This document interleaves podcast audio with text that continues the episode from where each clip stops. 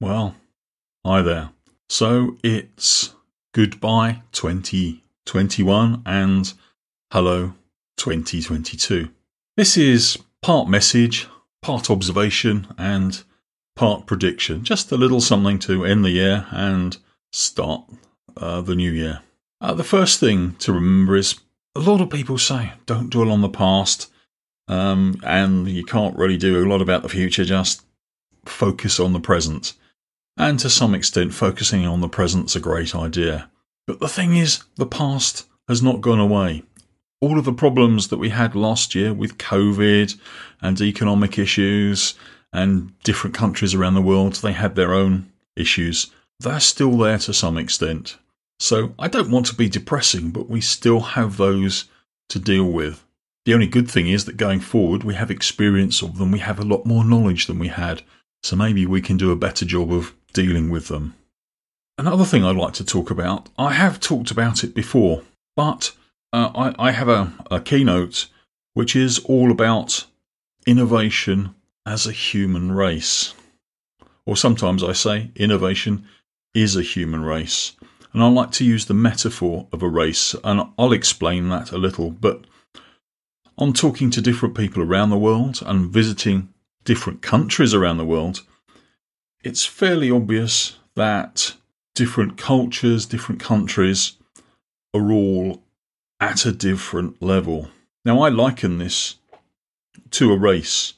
Now, if you imagine a running track, maybe at the Olympics, a few years ago, you would have seen the athletes from Western countries wearing all the latest Nike gear, the latest Lycra suits, spikes, they've had the latest training techniques, etc. Athletes from developing countries, you would have seen them maybe in these flapping shorts, not looking ridiculous, but not the up to date kit, not the up to date spikes. And they would have been starting effectively a little bit behind.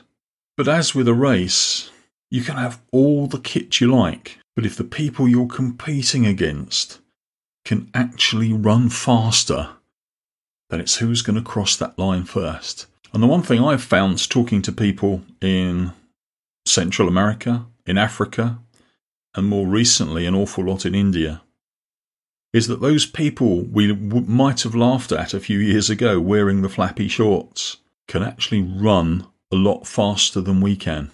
In terms of innovation, they have got completely different mindsets. They have slightly more entrepreneurial mindsets. They're willing to give things a go. And in some cases, they're actually just a darn sight more clever than we are. Now, it's not to say that one country is going to dominate. The developing countries still have issues with funding and facilities. But the point is, the way forward for 2022 and beyond is a return to globalization.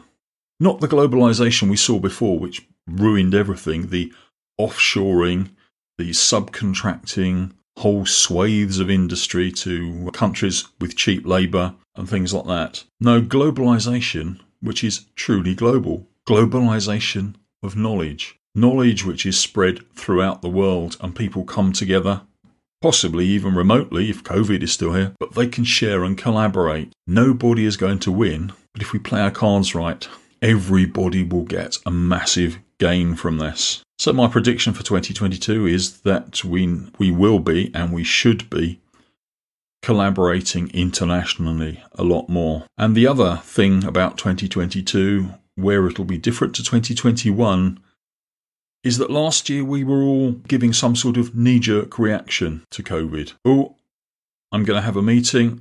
Let's use Teams. Let's use Zoom.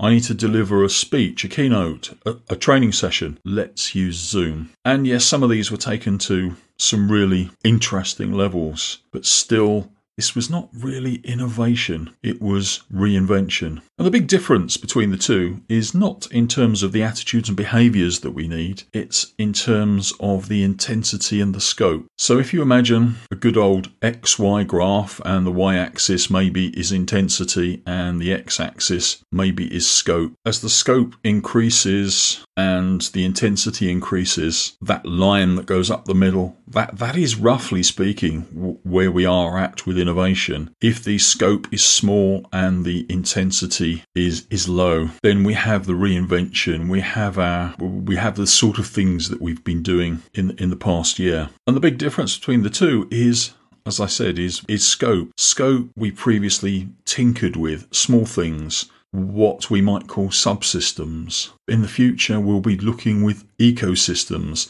So we won't be, say, tinkering with cars.